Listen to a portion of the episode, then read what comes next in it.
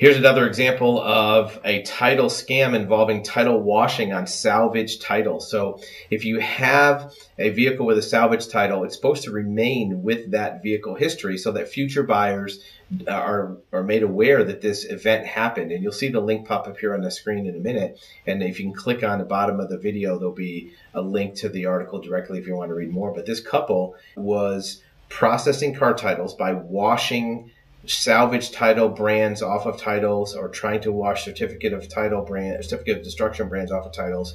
And they were charged by theft by deception. They sold many many cars under a title washing scheme.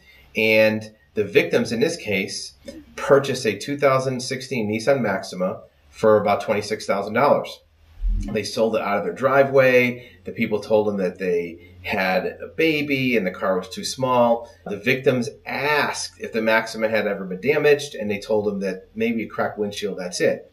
What happened is they found later that the title history was a salvage. The vehicle had been in an accident and declared a total loss. Right? So what happened is the victims now had a car that, that had a salvage history. It was damaged. It wasn't safe.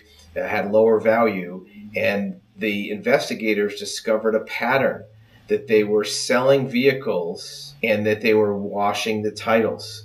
So be aware that any vehicle that has a salvage history or any other type of damage history is supposed to remain with that title. You can't remove it from the title. Even attempting to remove it from a title is a crime in most states. It's actually a federal crime uh, generally. So be aware that you want to do a good title history. If you have a vehicle with a salvage brand on it, you're not supposed to remove that brand. You're not supposed to try to change it. And any of these, you know, for a fee services that promise to remove these title brands is probably not legitimate. And it could either you know take money from you that you'll never get a title for or even if it does become successful it could be an improper processing of title washing that can get you and anybody else in trouble